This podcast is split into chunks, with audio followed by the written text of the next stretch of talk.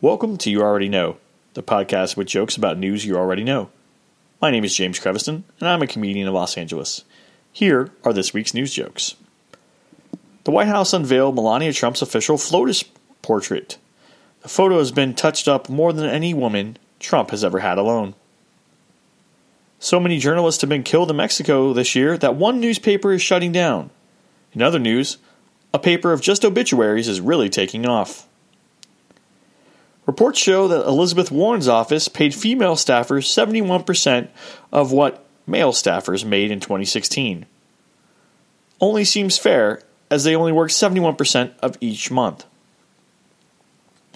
Arctic ground squirrels re experience puberty every spring, which explains why they always have high pitched voices.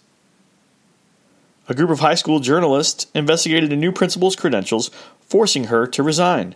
When asked about it, she took off her mask and said, And I would have gotten away with it if it wasn't for those meddling kids.